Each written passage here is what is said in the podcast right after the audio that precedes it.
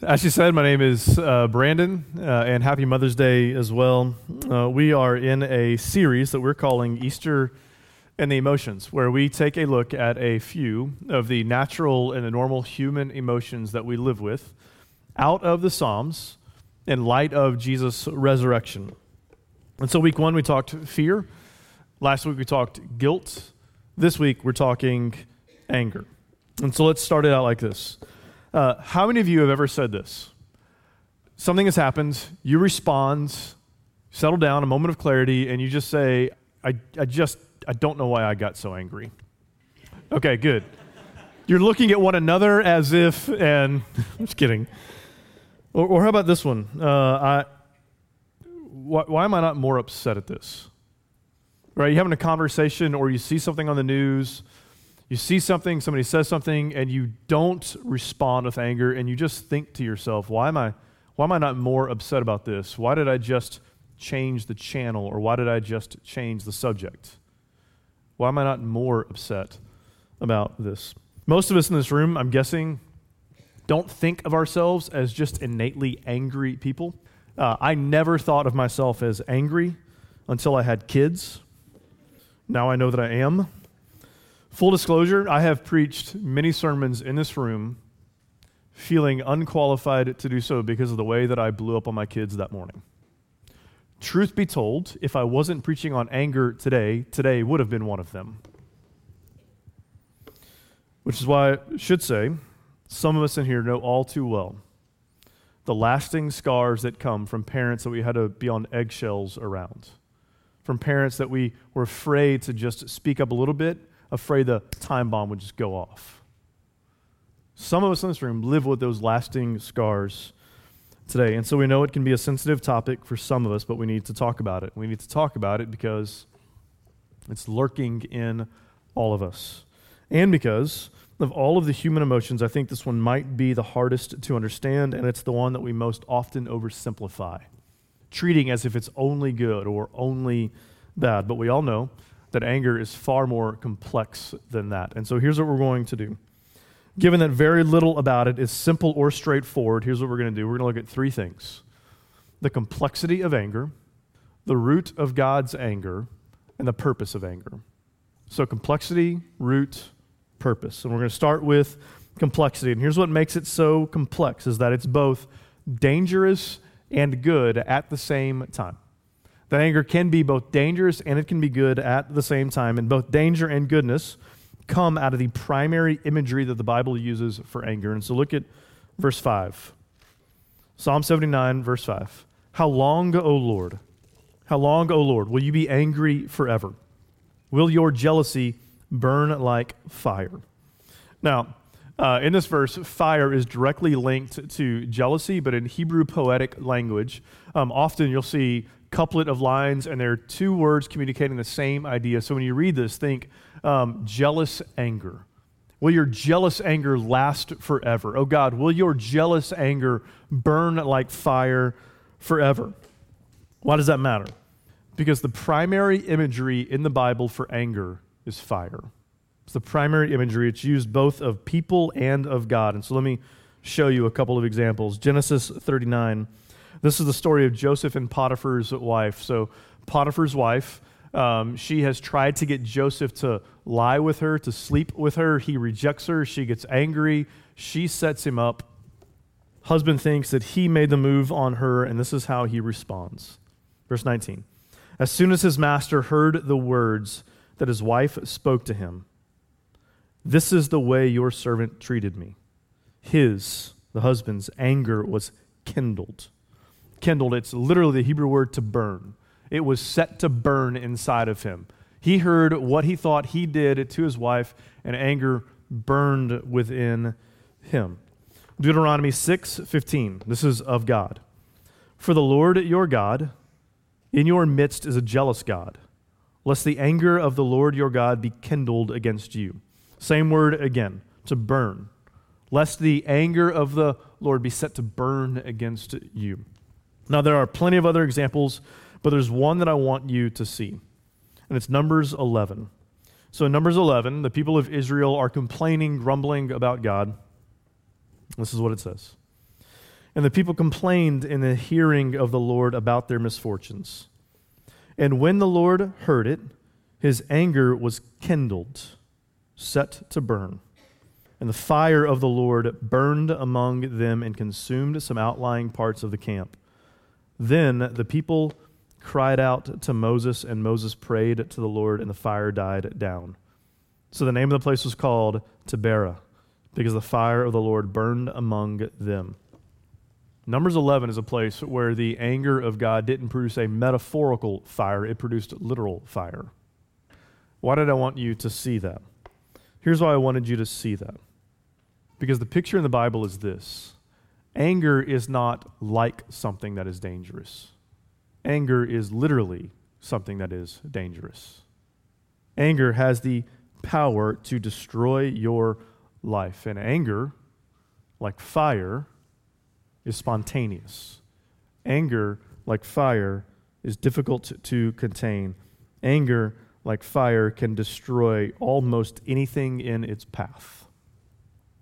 And there's plenty of research out there on the not just emotional, lasting effects of anger in your life, but the physical, damaging effects of anger, ongoing anger in your life. It has the power to destroy almost any and every relationship in your life. Very little, very little will destroy a relationship, any kind of relationship, friendship, roommate, spouse, parent, child. Very little will destroy a relationship faster than unresolved anger. Very little. Part of anger's complexity is that it can be relationally cold, emotionally distant. And you say, that's not fire. Well, yeah, the imagery of fire still fits. That is just as damaging and will destroy just as fast. In a relationship, roommate, friend, spouse, parent, child, here's what we often do what we often call a lack of communication. What we often call just kind of missing one another when it comes to communication is really nothing more than unresolved anger. Not always, not always, often often it is unresolved anger. And if I could draw out the fire imagery uh, a little more, uh, maybe give an analogy that may be more pertinent to most of us, it certainly is in, uh, in my life. One of the reasons that fire, or I'm sorry, anger is so dangerous is that it takes a while to burn before it becomes a flame. A few weeks ago, uh, we were grilling at my house. In fact, we had Peter Comont, the guy from Oxford, was in town. We did like a staff elder dinner at the house, and uh, we, were, we were grilling. Started to rain. We brought the ice chest inside. I grabbed the ice chest. I put it up on the stove. Rookie move, I know. Somebody had turned a burner on. And a few minutes later, I'm in the living room talking to somebody, and somebody yells fire. And I snap my head, turn, and there's flames shooting out from underneath my ice chest. We got it out. The house is still standing. It's fine. But here's the point of that story that ice chest sat on the stove on that burner heating up for a while. It sat there heating up, melting for a while, just cooking underneath, and we didn't see it until the flames started shooting out. This is how anger often works in our life. Often it just sort of sits underneath a uh, burner on a stove, heating up, heating up, heating up, heating up until all of a sudden flames are shooting everywhere and we are consumed by it. So, certainly, how it has worked in my life. We usually don't see it until it has consumed us. So, the first reason it is so complex is that it is dangerous like fire, but fire can also be good. In Exodus 11, uh, Moses is the leader of Israel. Um, Israel is in captivity in Egypt, and he is going to the Pharaoh trying to get him to let the people of Egypt go. And this is what it says 8 and 9. This is the Pharaoh talking first. Then all these, your servants, shall come down to me and bow down to me, saying, Get out, you and all the people who follow you. And after that I will go out. And he, this is Moses, went out from Pharaoh in hot anger, literally burning anger. Then Moses, then the Lord said to Moses, Pharaoh will not listen to you, that my wonders may be multiplied in the land of Egypt. So here's the point Moses saw the people of Israel being treated unjustly, being held in captivity, being held as slaves, and his response was to burn with anger. And in this moment, Moses' heart is a reflection of God's heart. God's heart that saw his people being treated unjustly and burned with anger. That anger is the appropriate response to injustice. It is God's response to injustice. Anger, in its most basic form, can be an expression of love. Right? If someone is hurting someone that you love, anger is the appropriate response. Why? Because it is somebody that you love. All right, if any of you in this room, if you hurt my wife, verbally or physically, I am going to be angry about it. Why? I love my wife. If any of you broke into my home, physically hurt my wife, I am not going to be indifferent about that. I am not going to have a neutral emotional response. I'm going to be angry. Why? Because I love my wife. In its basic form, anger can be an expression of love. It's why the biblical picture of anger is not no anger, and it's not explosive anger. It's slow to anger. So, the biblical paradigm, the biblical picture when it comes to love is not no anger, and it's not explosive anger. It is slow to anger. It's why 10 times in the Bible, God is described as slow to anger. Why four times in the Proverbs it says that the wise person, the good and the wise life, is somebody who's marked by being slow to anger. And repeatedly, the fool is the one who is hot tempered and explosive in their anger. So when you, uh, when you overreact and you just explode on somebody, how do you feel afterwards? You feel foolish. Why? Because you acted like a fool. That's why. You felt foolish afterwards because you acted like a fool. And the Bible is not no anger. God is not indifferent to evil and injustice. He is angry over it. And it's not explosive anger either. Explosive anger is a thoughtless anger. This is a thoughtful, slow to anger.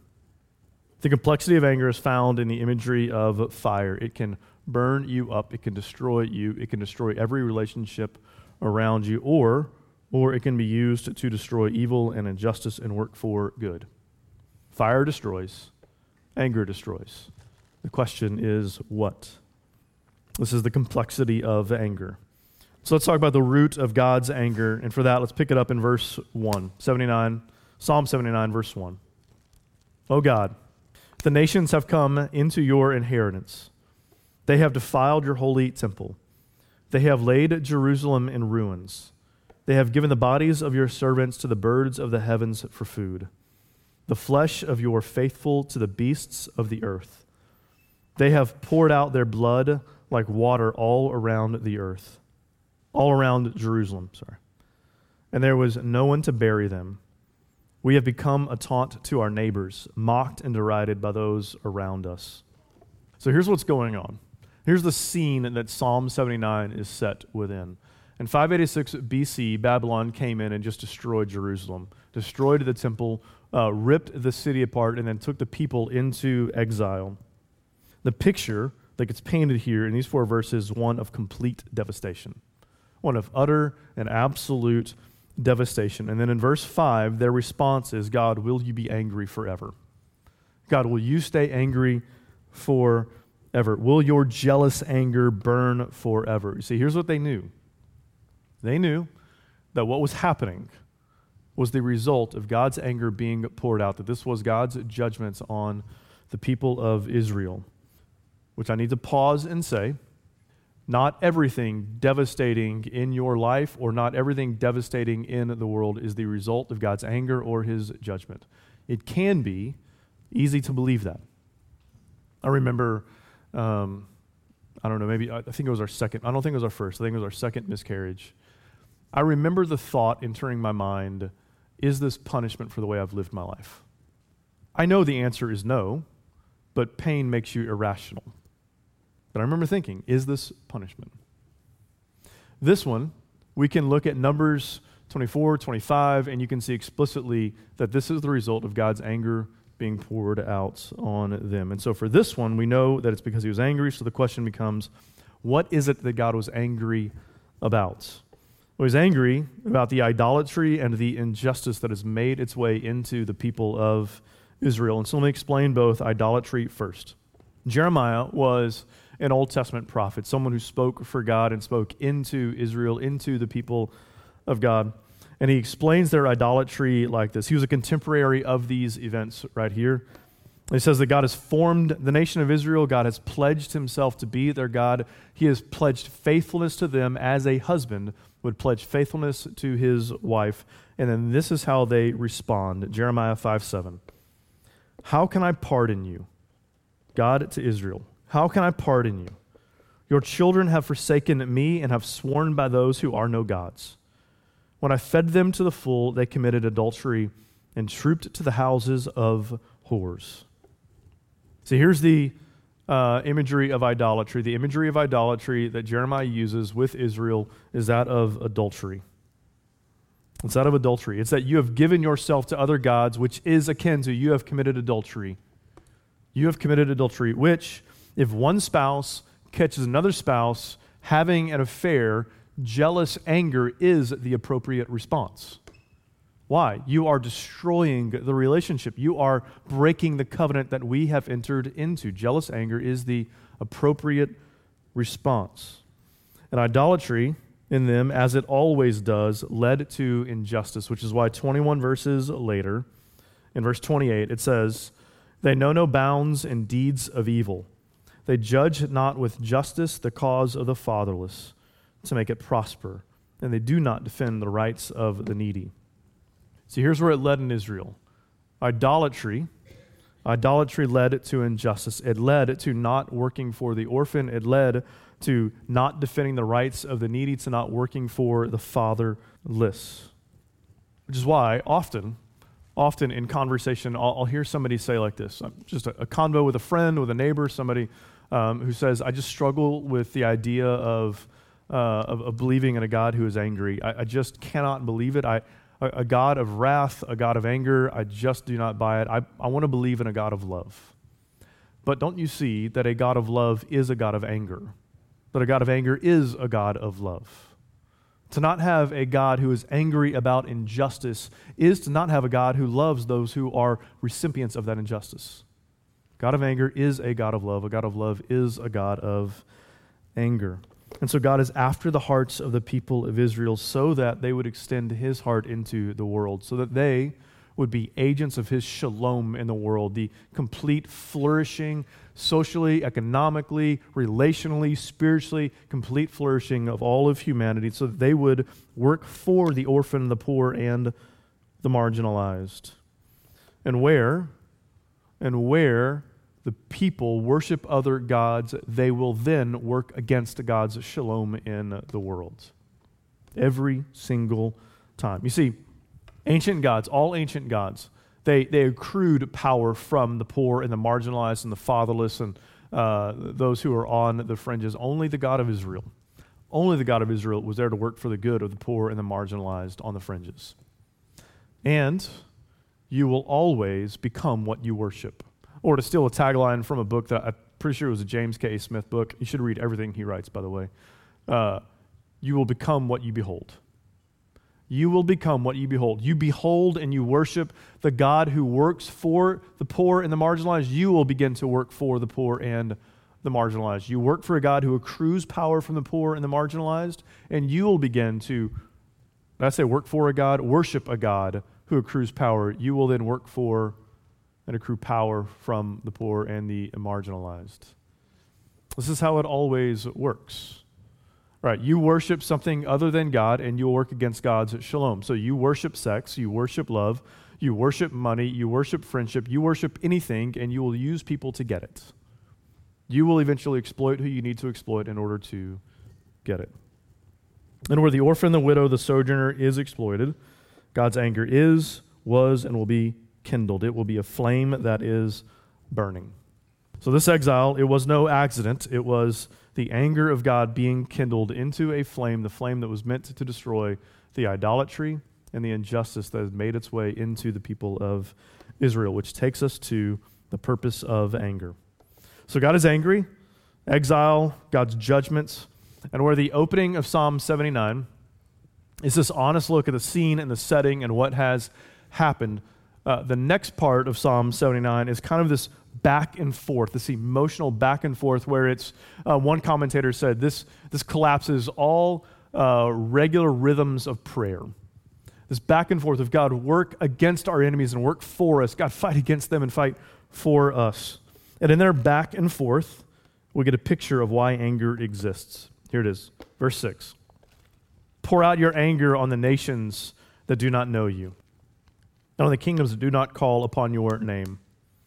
For they have devoured Jacob and laid waste his, his habitation. Do not remember against us our former iniquities. Let your compassion come speedily to meet us, for we are brought very low. Help us, O God of our salvation. For the glory of your name, deliver us and atone for our sins for your name's sake. This is them saying, God, redirect your anger. Redirect your anger from us toward them. Redirect it off of us. We know that you are angry with us. Redirect your anger from us toward them. Let your anger that was for us be for them and become the means of our deliverance, become the means of our mercy. But did you hear what they asked in verse 9? Did you hear this? Deliver us and atone for our sins. What does the word atone mean? The English word atone that we use to communicate this idea, it, it's a combination of two words. Do you see them? At one. At one. It's a combo. At one. Atonement is at one meant. See, they're asking for him to atone for their sins. It, it, it's a recognition that there is a togetherness that doesn't exist. There is a oneness that should be there that isn't there. They are acknowledging that the relationship is like the parent to the child, the child who has done something that the parent is angry about for decades. And what was oneness has become two and they need the two-ness to become oneness again. This is what they are acknowledging, but the scene is this that what the child has done simply cannot be forgiven, simply cannot be forgotten, it simply cannot be ignored. When they say, Remember our iniquity no more, God is saying, But you worshiped other gods. You are the one who walked out of this relationship. You are the one who had the affair. You are the one who gave yourself to the houses of whores. It was you. You are the one who perpetrated injustice on the poor and the marginalized and the fatherless. You are the one who did not go and be agents of my shalom in the world. I cannot simply forget that. My anger over this has to be dealt with. It simply will not disappear. But I tell you what I will do. I'll tell you what I will do. Not in your lifetime. Not in your lifetime, but one day. One day I will send my son into the world to go to a cross and be the object of my anger. I will send my son to become the vulnerable one on the cross for you. I will send my son to the cross where he will get what you deserve. I will send my son into the fire. I will send my son into the burning heat of my wrath for you. For you. For you, O Israel, the ones who have done this, I will send my son into the fire for you. And here's the thing here's the thing Jesus walked right into it. Where you and I would see the wrath of somebody and do anything we can to avoid it, Jesus, knowing what was about to be poured out on him on the cross, walked right into the fire. Walked into the fire he on that cross became the object, the object of God's love in motion. So when they said, atone for our sins, and when they said, act for us and against our enemies, this happened not in their lifetime, but it happened in the death and resurrection of the Son. But it wasn't the enemy of Babylon, it was the Satan, sin, and death, all that works against God's shalom being in the world. Destroyed on the cross, overcome in the resurrection. See, the purpose of anger is the redemption of God's people and the restoration of God's world. It exists to take what was one that sin made it to and to make it one again through Jesus' death and resurrection. So that you and I, so that you and I can live what we're terming a crucified and a resurrected anger. And here's what I mean by that crucified and resurrected anger, that you can be angry without it consuming you. You can be angry and not, not just burn you alive and destroy you and destroy everything else around you. It means, let me say it this way I, I bet, I bet most, if not all of us in this room, we have something in our life or someone in our life that if we think about it long enough or think about them long enough, a spark becomes two, there comes a few twigs, and all of a sudden we've got a fire in our life. It might be that we were abused as children. It might be that we were abandoned by our parents. It might be that our spouse left us. It might be a conversation we had 20 years ago that if we play it back in our minds, that we play it back a second and a third time, it just begins to boil and we lose it. What do we do with that? What do we do with our anger? What do we do with that stove that's just sitting there heating up underneath the ice chest? Well, step one. Step one is to be honest with yourself, to be honest with the Lord, and to be honest with other people around you. People who both love you and love Jesus, so that they can remind you of the grace that you have in Christ, and so that the Jesus gospel, Jesus walking into the fire and the flames of God's wrath and anger for you, can be water on the flame of your anger. Step two is to recognize that it's gradual. Listen, I, I, I can uh, as I did, could run back to my stove and I can see the knob turned to nine, and I can flip that knob and turn it to off real fast. I can go nine to one on my stove, but in real life, with my anger, it doesn't work that way. We don't go nine to one overnight. We go nine to eight, eight to seven, seven to six, and maybe eventually one day, Lord willing, one. Doesn't happen overnight. It's a gradual process, but it does not have to burn you down. It does not have to burn up every relationship in your life. You can live a life of healthy anger because the picture in the Bible is not no anger and it's not explosive anger. It is slow to anger. And that slow to anger, crucified or resurrected at life can be an anger in you that works for good. Works for good in your life, works for the good in others, and works for good in the world. You can be angry at the right things. You can be angry without being on fire. That a resurrected and a crucified anger is a patient anger, it is a wise anger, it is a thoughtful anger. It is an anger that knows who true vengeance belongs to. One of our pastors, Dodds, sent me this note. He said this said that anger that is overly personal, impatient, unwise, thoughtless, and or merciless is not crucified and resurrected anger. It's human anger. Godly anger sees sin, sees injustice as breaking God's law, not just ours. It is slow in patience, and it considers more than just right and wrong because it's wise. It's not solely an emotional response. See, that is crucified, resurrected anger. It is not merciless, it is not thoughtless, it is thoughtful and merciful. And when you are drawn into the heart of God, you can live this life. When the grace of God that you have in Christ is sunk deep into you, and you realize that God is not boiling over your sin anymore, when you realize that He is not raging in anger over you anymore, you can live a life of crucified and resurrected anger, and you can experience what it's like to be an agent of God's love in motion. You can be, listen to me, you can be angry and compelled by love at the same time. They don't have to be dichotomized you can be angry and compelled by love at the same time. What does that look like? What does it look like to be someone who's angry at the right things, who's angry over it, and yet still compelled and motivated by love at the same time? I found this quote from uh, Martin Luther King. I actually found this in a sermon, quoting MLK in a sermon, prepping for this sermon. I found that equally as funny. This is what he said. This is Martin Luther King Jr. We will not abandon our righteous efforts. With every ounce of our strength, we will continue to rid the nation of the incubus of segregation. We will not, in the process, relinquish our privilege or obligation to love. While abhorring segregation, we will love the segregationists. This is the only way to build the beloved community. To our most bitter opponents, we say, we shall meet your physical force with soul force. Do to us what you will, and we will continue to love you. We cannot obey your unjust laws because non cooperation with evil is as much a moral obligation as it is to cooperate with good. But throw us in jail, we will still love you. Send your hooded perpetrators of violence into our community and beat us, and we will still love you. This is what the gospel does.